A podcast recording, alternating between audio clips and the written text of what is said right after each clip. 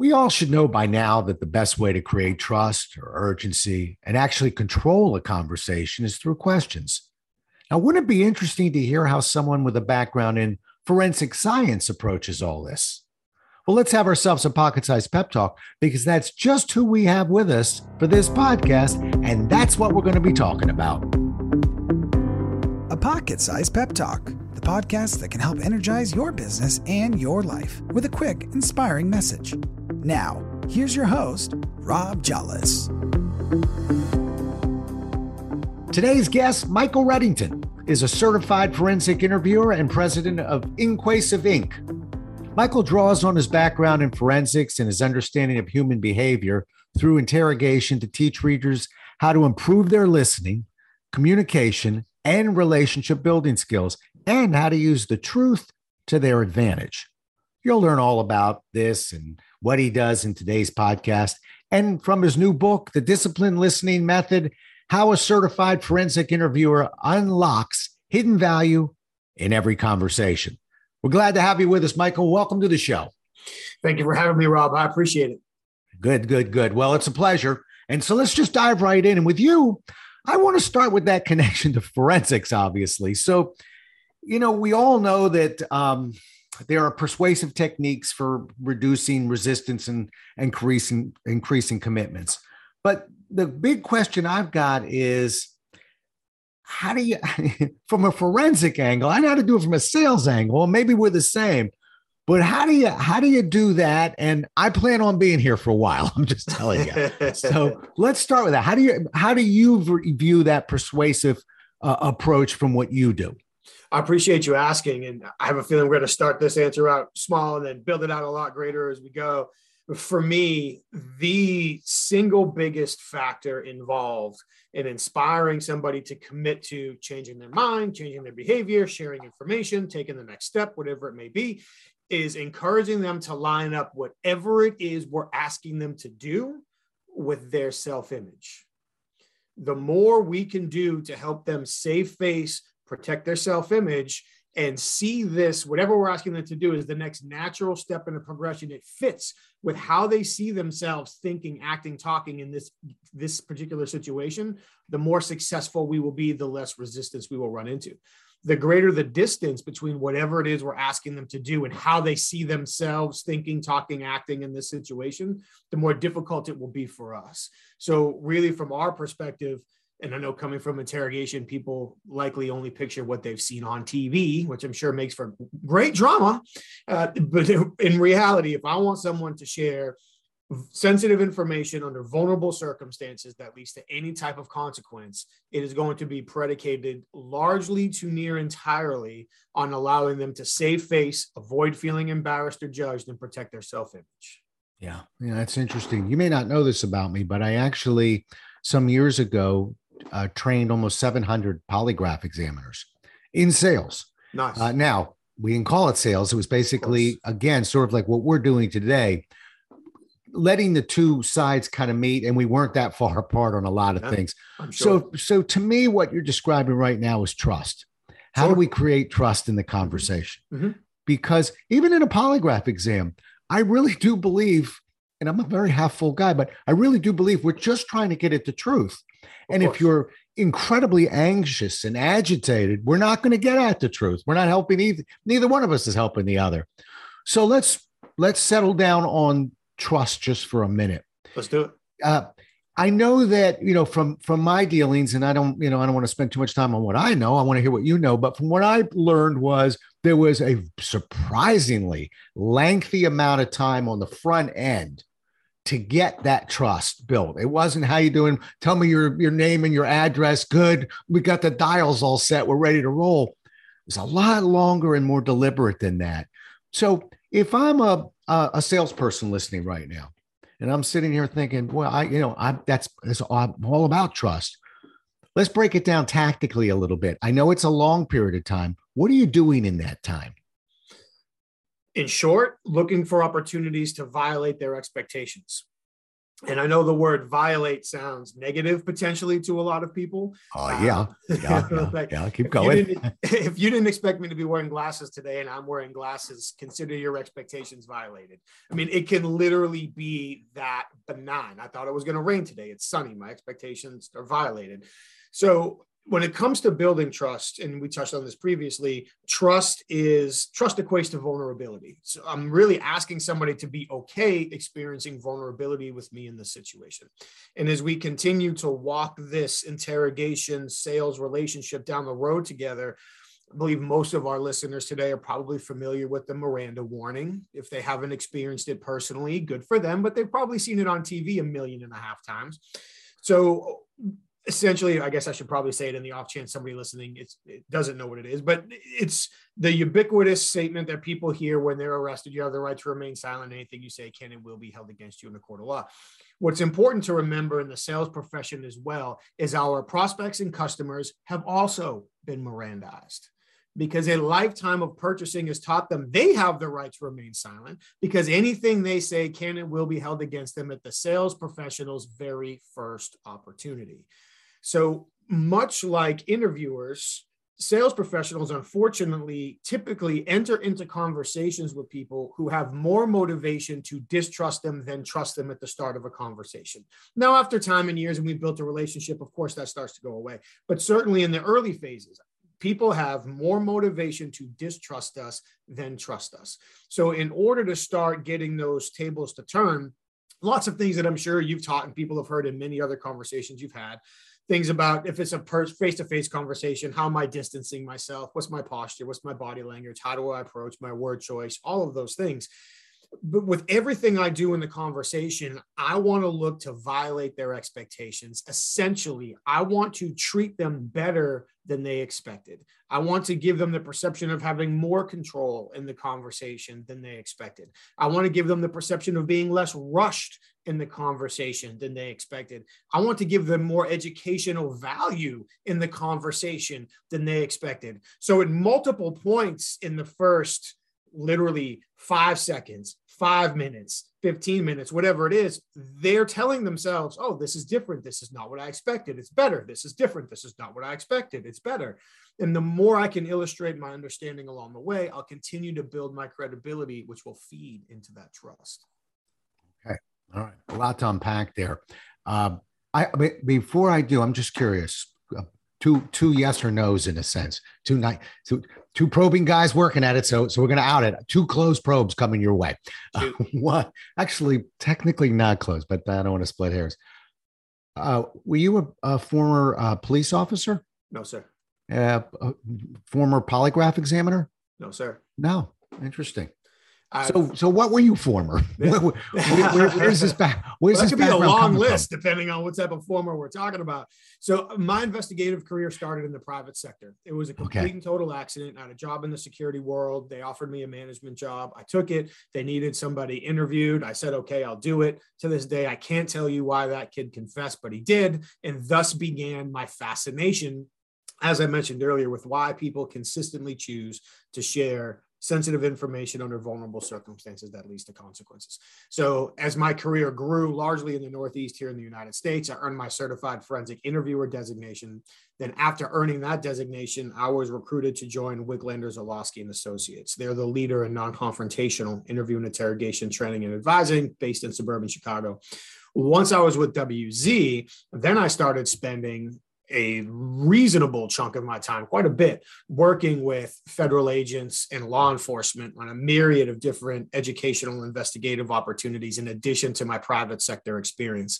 And the two gentlemen that founded that company were polygraphers earlier in their career. So I, I worked for polygraphers, uh, but I've been very fortunate to support various groups or, or facets of law enforcement throughout my career, but never actually wore a badge. Okay, cool. All right, well, you had me fooled, but, but uh, okay, that works. Uh, also, just as a guy from words, and I get what you're doing. I I, I don't want to change it, but every time you use the word violate, yeah, yeah. I keep I, it's okay. I, I hear the word exceed, so you're okay. exceeding expectations. Sure, sure, sure. And, and I'm only doing that because um, you're right. It, it's got some shock value to it. We certainly know what you're talking about now. But, uh, you know, that's that's how we want to violate those expectations. When I say exceed expectations, to me, I'm smiling going, yeah, I can live with that one. So, but I think we're on the same boat there.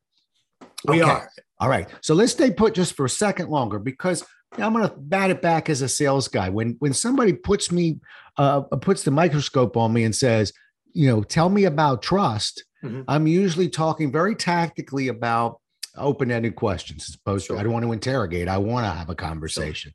Sure. Uh, I don't, you know, avoiding the problem at hand. I don't really want to talk about the embezzled, the safe that got broken into. I do want to talk about where your office is and how long you've been working for the company.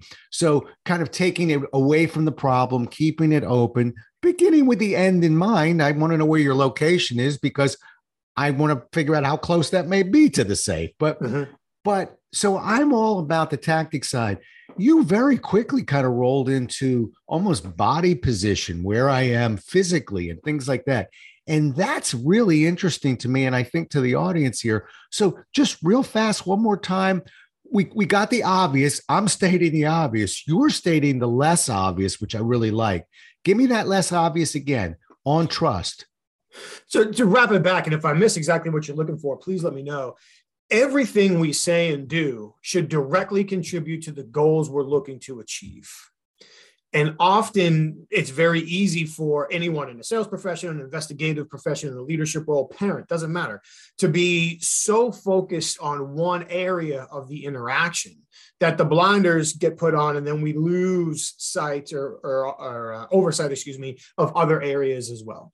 Okay. So for me, I need to make sure that when I'm approaching and interacting with somebody, that I am, especially if I need to build trust in a situation where that might be difficult to unlikely, I need to make sure that everything I say and do works towards building that trust.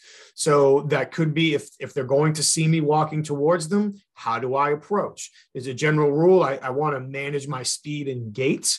I want to make sure I'm extending my hand for a handshake and, you know, further away as opposed to closer, so they know, you know, friendly incoming at this point. I also want to be careful not to approach somebody nose to nose, because that can seem antagonistic. I want to approach right shoulder on right shoulder, so it doesn't seem as antagonistic. antagonistic. If I'm waiting for somebody, you think about shopping and retail.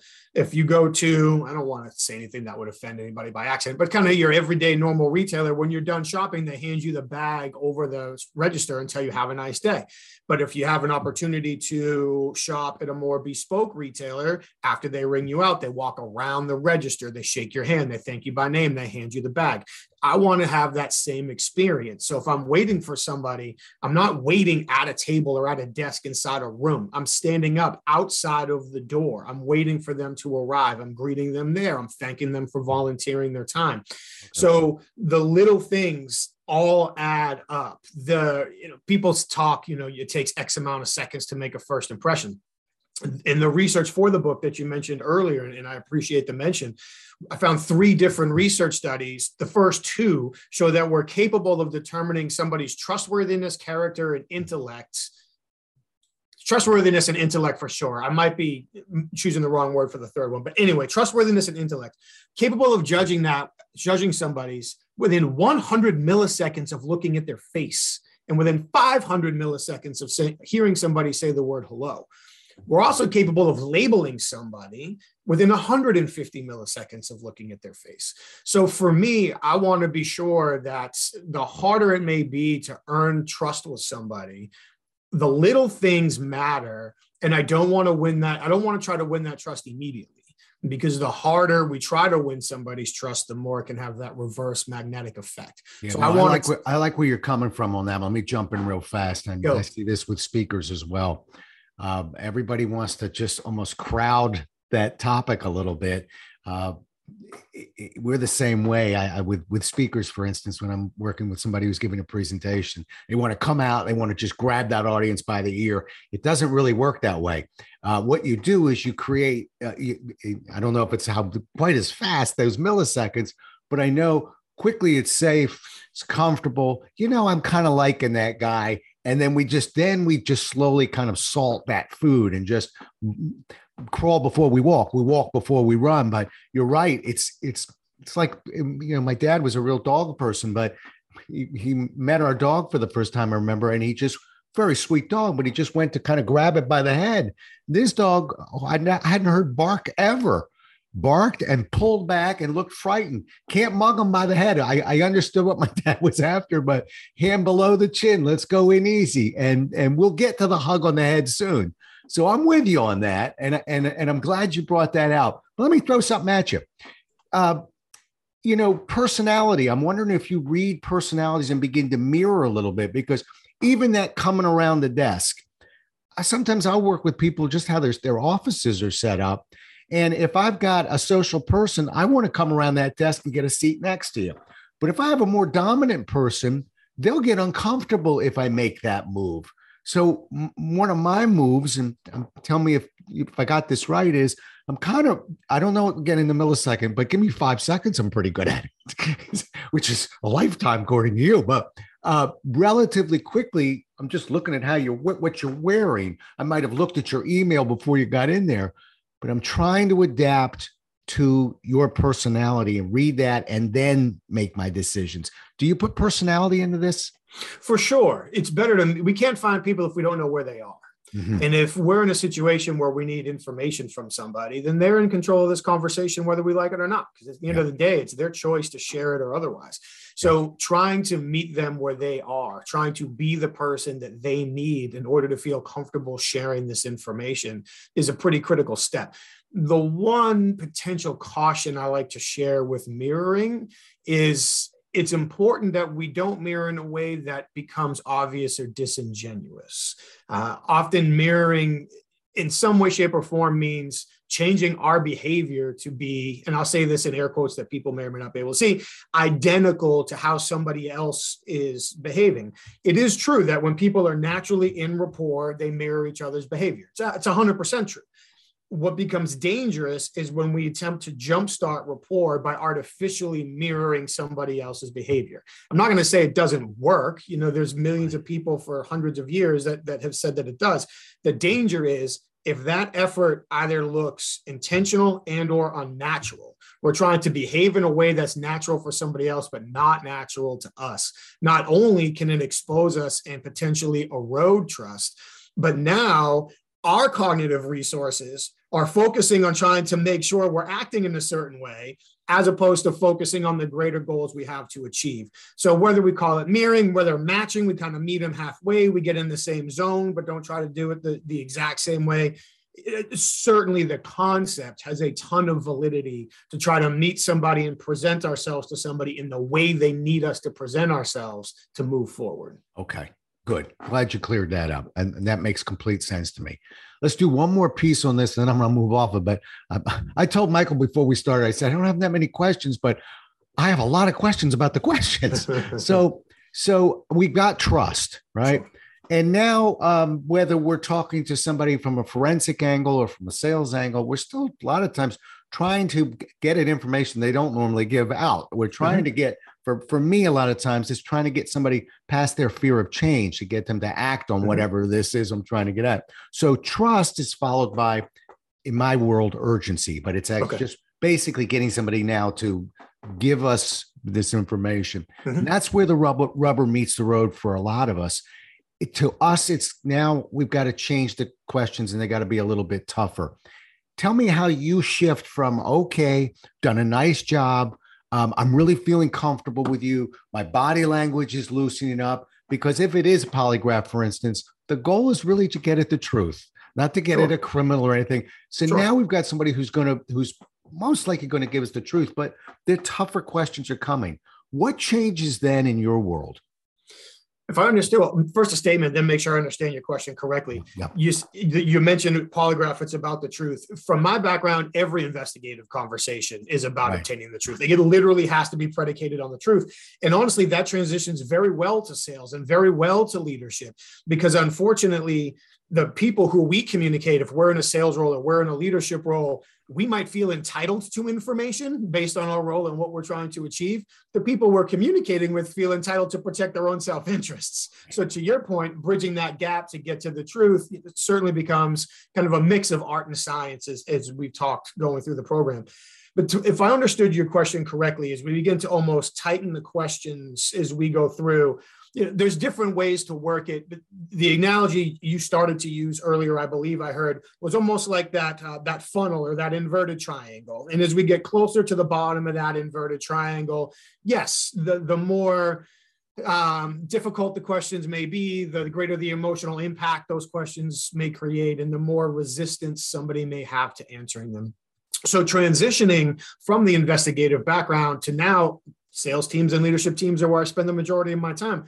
One of the concepts that we work really hard on is the concept of illustrate before you investigate. So we know that questions can feel like invitations or attacks. And we know when it feels like an attack, people are going to get defensive. And in these scenarios, they're looking for a reason to be defensive. So we have to be more strategic. Uh, we also know that people will interpret how we communicate as proof for how much we respect them, should be proof of how much we respect them. So as we go through that illustrate before we investigate model, really, I want to do two things. I want to show some understanding of their world, and I want to do so while avoiding the word you until I get to the question that I really need to ask. Because often when we're building rapport and we're looking to establish trust, we say the word you a lot. Tell me about your day, what's going on in your life, your, where's your office? I think that was an example we used earlier. The more we say you, I'm sure you may have been thinking, I'm sure you may have been feeling, I'm sure your intentions were, your goals here. Every time we say the word you, we're poking somebody right in the self-image and we don't realize it. If we've got a strong relationship, it's most likely no harm, no foul. But in creating some of these relationships where we're looking to build trust, it can be much more difficult. So instead, we look to tell these illustrations that illustrates our knowledge, increase the perception of our credibility, and do so in a way that doesn't cause someone to feel the need to defend themselves. So in a super, super, super quick example, it could be something along the lines of, Rob, often in these preliminary conversations, we find that our customers come to us because they're experiencing one of three typical challenges, one, two, three. And as they experience those challenges, they typically start setting their vision towards where do they go next. And the goals they typically have are A, B, C, at the same time trying to avoid D pitfall and F pitfall. So as we look at the current situation, really the question that I would like to ask you is, bam. And now I go ahead and hit them with the question. So the whole setup of the question, I'm not hammering them with unnecessary questions. I'm allowing them to think to themselves, oh, he gets it. He understands my world. He has experience here. This isn't his first rodeo. Yes, that resonates with me. Those are things I've thought and felt. Well, if other people have shared that with them, it must be appropriate for me to answer that question. So now by the time I answer the question, I've primed them to be far more likely, if not to give me everything I'm looking right away, because you know, there could still be some, some tenuous relationships in play here, but I'm at least getting them moving in the right direction. Right, right. The, the book is The Discipline Listening Method, How a Certified Forensic Interviewer Unlocks Hidden Value in Every Conversation. And I am I'm telling you, I don't do this often. I'm going to be listening back on this podcast because what you said just now is actually, I I, I don't want to I sound like a like an old guy, but it's like, man, I've heard it, I've seen it, I've said it, I've heard it. I've only been in this space forty years. Really interesting and an angle that I really have never considered before. And so I want to go back and really study what you just said. So those of you listening to this podcast, you might want to join me because I think that one needs more than one listen to. Uh, it's fascinating where you're coming from. And I and that's one of the reasons why I was excited when uh, I got an opportunity to get you on the show, because I, you know, I speak to lots and lots and lots of salespeople, and we tend to, you were describing a funnel, we tend to look at, you know, kind of our own version of a sales funnel and tightening up through the questions. I the weird part, Michael, is that when I coach, when I'm just coaching people as a unconscious competent, sometimes an unconscious incompetent, I tend to use examples with me in them, even mm-hmm. though they, they're not always me of. And so, and it's my way of softening where I want to go. That's going to be a little um, uncomfortable for my client. So, uh, and a lot of times I'm telling the truth, by the way, sure. I have made that mistake, whatever. but referring to it as I've always struggled here, and this is the part that really got by me. I'm yeah. curious how you're reacting to the on you. And all of a sudden I get a much more honest answer as opposed to how are you dealing with this challenge of yours? And so, uh, but I think I've just sort of fallen into it. What I love about conversations like this in training period, and I want people to remember this just for a second, is that sometimes we can be unconsciously competent. I, I you think I'm patting myself on the back. I'm really not. So I kind of done that one in my own way by accident. But the danger of being an unconscious competent is if I don't have a conversation with Michael, I don't know that that's necessarily a successful tactic that I'm using. Who's to say I'm going to use it next week? Now what we've done is we've, be, we've sort of put a light on it and said, oh, that's called this. It's used over here. You might not want to try that one by accident anymore. In other words, think it through. And that's that's the value. Sometimes we're always looking for things that people don't know. Sometimes we're looking for things that you're doing right. You just don't know it. And so in a piece I'm doing there, now I'm going to, when I review this, kind of go back from a coaching side. I'm sorry, from a sales side and look at it there. Um, I just know I can put somebody at ease and get them a more honest answer when I can show empathy, when I can be into that issue myself. And let's face it, most of the time when we're working with somebody on an issue that's holding back, we've tasted it somewhere in our lives. No doubt. So uh, very interesting. Okay, let's let's change the paradigm a little bit. Let's sure. go to um, when things aren't as uh, as simple and the conversation is a bit contentious. And uh, I know that you write of different stages and uh, how to leverage these stages. Let's take a swing at that one for a moment. We, we've got potentially uh, contentious conversations, and we do in sales when, when we're talking to somebody about what's not working, even if we've earned the right, it's still not a pleasant conversation. Most people don't smile and go, oh, yeah, we're hemorrhaging money over there, and I'm really uh, disappointing our clients on a regular basis. It's frustrating, upsetting for them. So walk me through your the, the forensic science behind how we deal with that type of situation. Well, I appreciate you asking. And as we say potentially contentious, again, to your point, it doesn't mean that this is going to go bad. It just means there's enough flammable material. We drop a spark, boom, here it goes. So for me, one of the realizations that really drove my pivot from the full-time investigative focus to the full-time uh, executive education focus is the realization that the cognitive process that interrogation suspects experience before they truthfully commit to saying, I did it, is for the purpose of this conversation, essentially identical to the cognitive processes that customers experience before they commit to saying, I'll buy it. And a big piece of that is the seven stages to potentially contentious conversations. So the first one, the first stage is really the pre-conversation stage. And this one gets overlooked the most, where we fail to realize that people bring their entire relevant life history into all of our conversations. So, and we kind of touched on this before, for sales professionals looking to create business development opportunities. Unfortunately, we bear the weight of everybody else's negative sales experience and expectations. It's not fair, such is life. So it's important that we understand that A, we bear the weight of all of that, but also B, that people meet us before we meet them. So depending on somebody's industry, we all live in a small world. It just depends on how small and where in the world we are.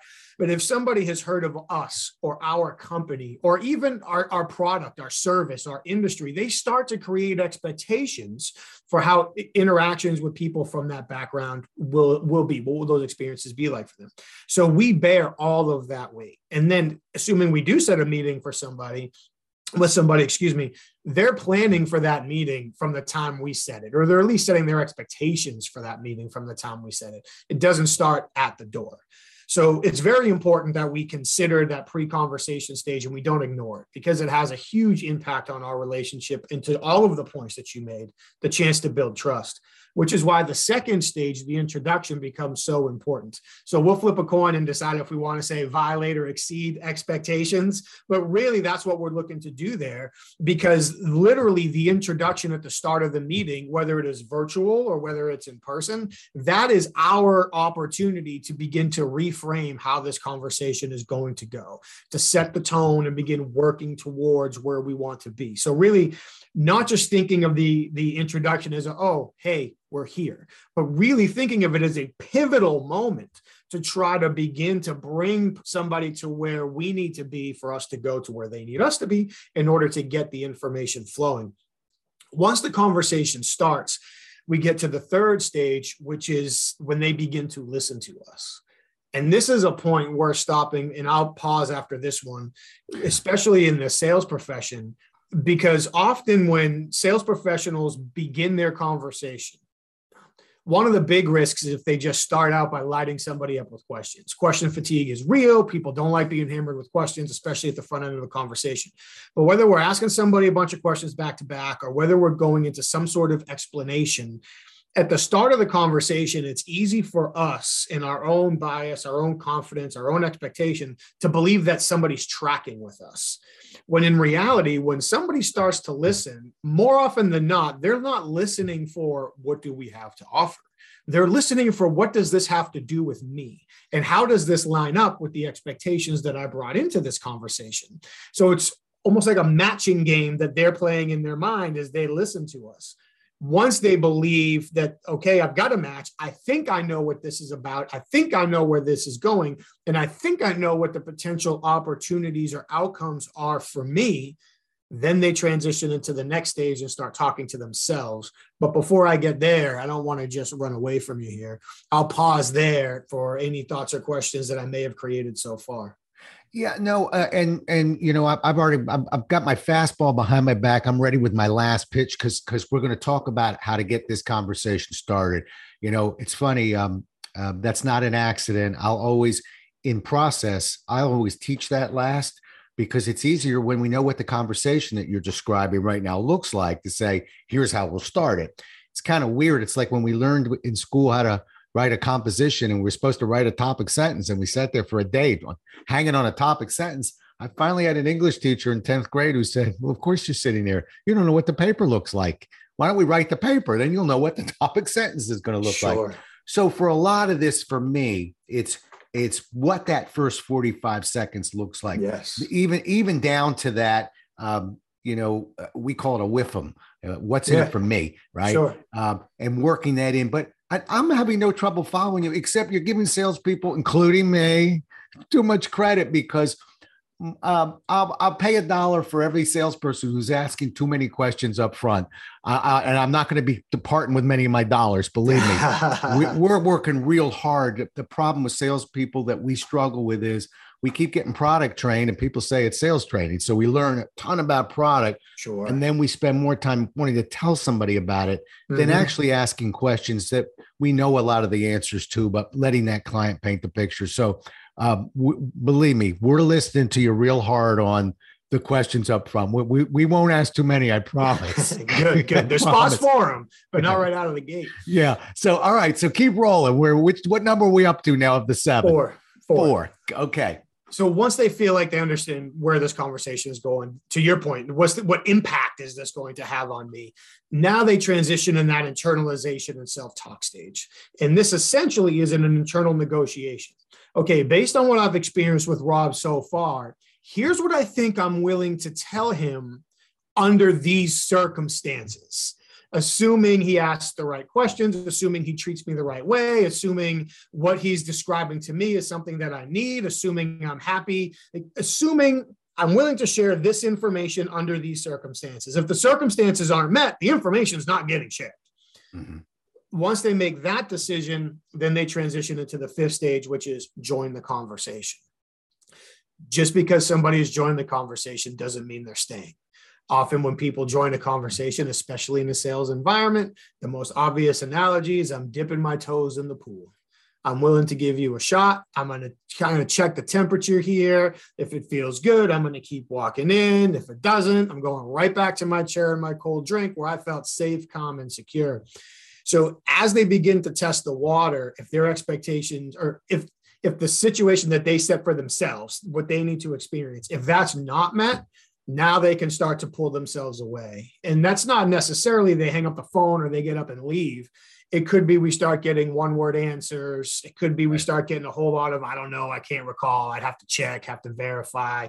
Uh, you know, somebody, if they really, really, really lack the ego strength and feel like they need to do it could become aggressive with us.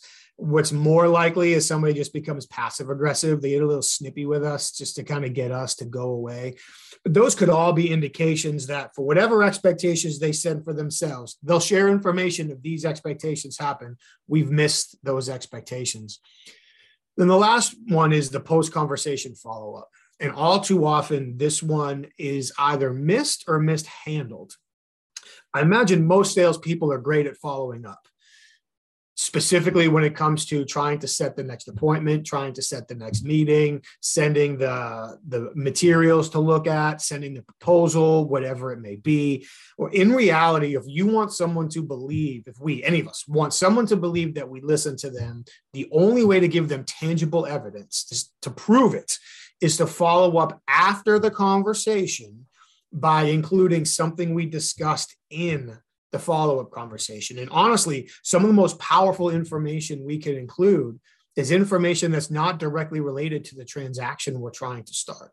So if you and I were having a conversation and you made the fastball analogy earlier, you were talking about going to a, a Yankees game or wherever you may be, then I'm going to, the next time we talk, it's like, hey, how was the Yankees game? Dude, I, I forget, was it a day game or a night game? Were you comfortable or were you sweating, smelling the incinerators across the street on the roofs of the building? Like now when I start asking you about the baseball game, I cared enough about you and our conversation to remember that. Now I've got to get to the business value of this or, or the conversation doesn't go anywhere, but at least following up and letting you know that I've listened by demonstrably sharing something makes a huge difference. We talked about trust earlier. It's something I probably should have mentioned. There's a big difference between trust and faith. People typically trust, all religious connotations aside, please. People typically trust what they have tangible evidence of. And people typically have faith in the things they believe in strongly, yet lack the tangible evidence. And all too often, especially in sales, we act like people should trust us, but we haven't given them any tangible reason. So we're actually asking them to have faith, which is a bigger climb. The end of every conversation is the start of the next. Sales professionals live in a world of perpetual iterative relationships. So what we are doing in between conversations, or not doing potentially, is where we really have the opportunity to solidify that trust or to, to doom it, to ruin it before we have the chance to continue the relationship. Wow. Powerful. And you're right. You know, for me, it's, it's, we actually built a model at Xerox back in like the late eighties. And it had twenty-two steps in it. And the only thing we didn't have was anything about trust up front. We just went, get the client to trust you. And then the model begins. You won't get anybody to trust you. Just so sprinkle that magic fairy becomes very anemic. Yeah, I mean, where are we going? So it's all about trust and you earn that. And um, that's why I like talking to you because, and I'm, I'm, I'm really think we should go out and get that book because there are process behaviors in there and you're coming from a different angle, but an angle that I can relate to. So it, it and I'll, I'll give you one back that I think you'll like. In sales, uh, two of the most powerful words that I believe we can ever use. And so powerful that when I had a role play room at Xerox, two weeks long, I only had two words on the board facing the salesperson. And the words were dot, dot, dot, you said dot, dot, dot. Meaning I don't care where you put this in, but when you bring stuff up, you don't just say, and another reason is this. You say, another reason, Michael, is you'd said earlier that when you were doing such and such and such, well, what we're trying to do, in other words, remind that person that, uh, because it pulls them in, uh, literally pulls them into the conversation. They'll lean forward. When you mentioned, as you had, as you had said earlier, uh, and I took a note on this, you said that such and such, well, what we're trying And it it it reminds them, I'm not pulling this from left field. It's not something that I'm actually looking for. It's something that I appreciated that you had mentioned. And that's why we're where we are. Very powerful words, in my opinion. For sure. Um, if I'm talking to somebody and I think the relationship, the trust level is low, like non-existent to low, we're still early. Instead of going with the you said, I may some, say something along the lines of what I believe I heard earlier, yeah. Or if I was paying attention correctly, I believe I picked up on. So that way it's on me. It's not on them, especially oh, okay. early on. But once the conversation's going and I know, I, I feel a pretty good vibe here. We've, the relationship is building. Now it's a lot easier to go back to you six. I don't have to worry uh, okay. about accidentally stepping on yeah. my toes. Yeah, no, I'm smiling because I just got schooled by a forensic scientist. Um, abs- no, no, I, I listen. I'm taking notes on you. Remember what Michael said twenty minutes ago. We're trying to kind of take that word you out a little bit. And that's exactly what you did by taking. First, I was leaning back going, oh, it's style, and that's fine. But I went, no, actually, that's not style. He's practicing what he preaches, and he's saying, I'm going to do those same words, only I'm going to pull the word you out of it, Rob. And how does this sound? And I like the way it sounds. So again, that's one of the reasons why I really want to go back, listen to this. And um, and and, and Michael's, Michael doesn't want to talk about the book at all, but I'm telling you, we got to get that book. And one of the things that we try and do here on this podcast is when you get the book, we write a review for that book, because that's the, that's the cherry on the sundae. And that's what every author wants to wants to get on that review. Now, Michael isn't asking for that, so don't listen to him. But I'm telling you, that's what we're going to do. Last question. I'll let you go, Michael. Really enjoyed it. Uh, I we promised how we're going to get this thing started. We're coming back for the topic sentence. So Um, how do we set up this conversation that we're about to have? If you have some process behaviors there, and we're go. Well, that's it. Well, first, thank you for the continued shout outs about the book. I really do appreciate it. Um, when you say set up the conversation, just to make sure I'm I'm on track, and you mean like actually schedule the conversation, or now we're in the conversation with somebody as an example, maybe I can work. Well, with? I'm trying to, I'm, we're sitting down. It's the first time we've met. I want to make, yeah. want this to be a successful conversation. Sure. So uh, what are some of the things that I got to, how do you come out of the gate? Cause I know you don't okay. go, how are you? So why do you, I mean, we, we got to give them something to, to yeah. ease in. Yeah. You ready to buy what I'm selling here? I got the paperwork. Come on, sign it. We'll save our time here. Um, for me, one of the tenets that we've built the book around, now that you brought it up, is the concept of allowing the conversation to come to us. The more we chase a conversation, the more we chase people away. You mentioned dogs earlier. Wait, how do we do this right? I heard you. I heard you said something about dogs earlier. Did I get that right? Uh, my dog is a rescue. I live out in the middle of nowhere. We found her out in the woods and decided to keep her. She's been with us for almost eight years now. When I let her out at night, if she decides she's going to walk off and smell some things, if I walk towards her, she's gone. But if I just come back and open the door and she hears that door open, she's coming right back in. So for me, I don't want to chase anybody. And it's honestly, I mentioned the interrogation company I work for, Dave Zulawski, one of the co-founders. He watched an interrogation I did. We used to audio video record all of them. And I thought I was doing a great job. He paused it and he looked at me and said, Mike, you sound too needy. What do you mean I sound too needy? It's like, you sound too needy. The more you sound like you need the information, the less motivated they are to give it to you, the more motivated they are to withhold it. And to me, that is something that stuck in the front of my memory and, and carries into the business conversations as well. So at the start of a conversation, I don't want to chase anything. I want to make it about the other person, especially in sales. Oftentimes, I will look to give them the microphone first. I will give them every opportunity to start the conversation before me. If I have a good plan, if I know where I want to be, both strategically and tactically, I know where I want this conversation to lead me, it makes no difference where we started. I can start it wherever somebody else wants to start it, and I can start working backwards to where I want to be. That's no problem. So why force it at the beginning? If somebody, if it ends up being I'm the one that's going to start the conversation, because we all run into that one guy that took a negotiation class in the eighties and whoever says the first word gets electrocuted or something like that. So I'm not going to sit here and get in a staring contest at the beginning. But if I'm going to start the conversation, the conversation always is a strong word, as close to always as I can think of. Starts with demonstrating my understanding of their world before I ever start asking questions or talking about myself. Um, and I'll, I'll give you, I guess I'll do two things if, if we've got the time. I'll give you kind of the closest thing I've got to a silver bullet and then a couple quick examples. Okay. Um, the closest thing I have to a silver bullet is the phrase, please correct me where I'm wrong. If I was to say to somebody, please correct me if I'm wrong, it comes across as arrogant. I'm Charlie Brown's teacher after that. They're not listening.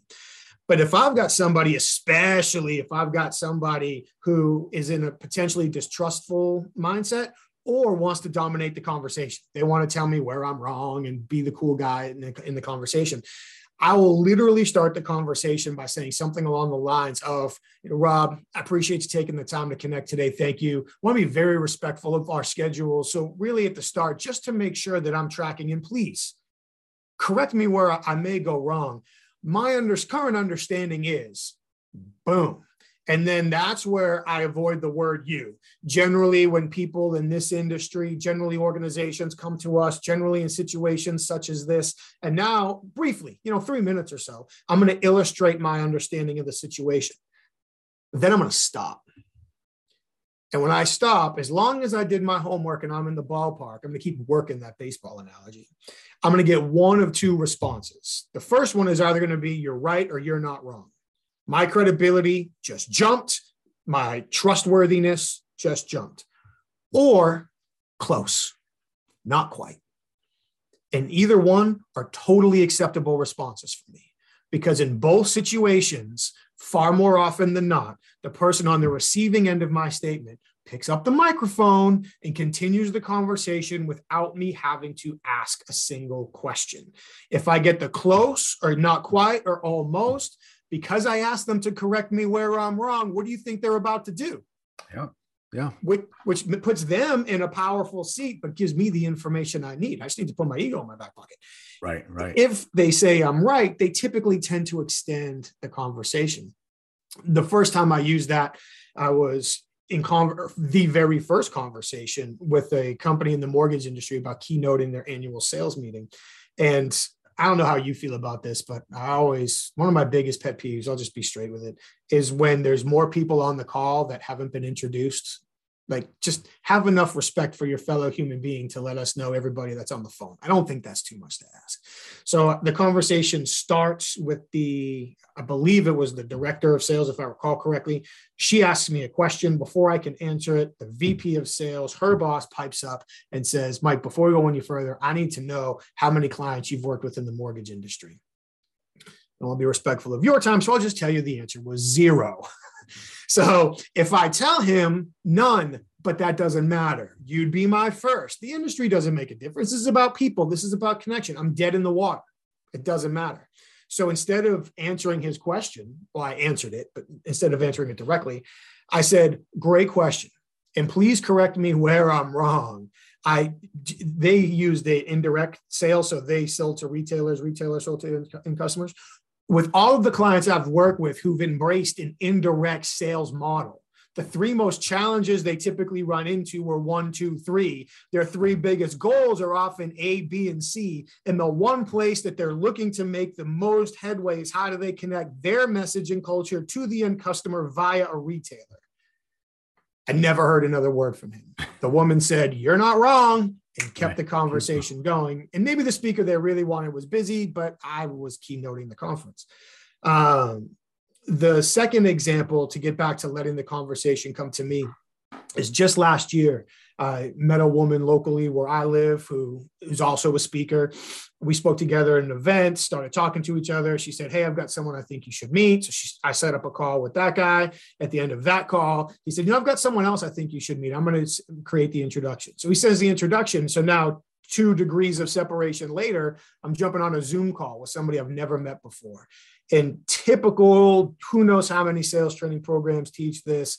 This guy gets on the call and says, hey, Mike, nice to meet you. I know we set this up, but I'm just curious, you know, what really are your goals for this conversation?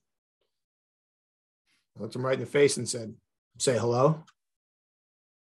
And he kind of made a face. He's, he's like, say hello. I said, yeah. I met Brittany. She was really nice. She told me I should talk to Joe. I met Joe. I was really impressed with Joe, and he said I should have a conversation with you. So the way I saw the situation is two people who I was impressed with said I should have a conversation with you. It seemed like a no-brainer. Thought I'd make the time. He literally smiled and said, all right, man. And I had a training engagement with his company booked within two months. Nice. So when, when we talk about... My breath on that example, Bob. I'm like, I'm not sure where this is going.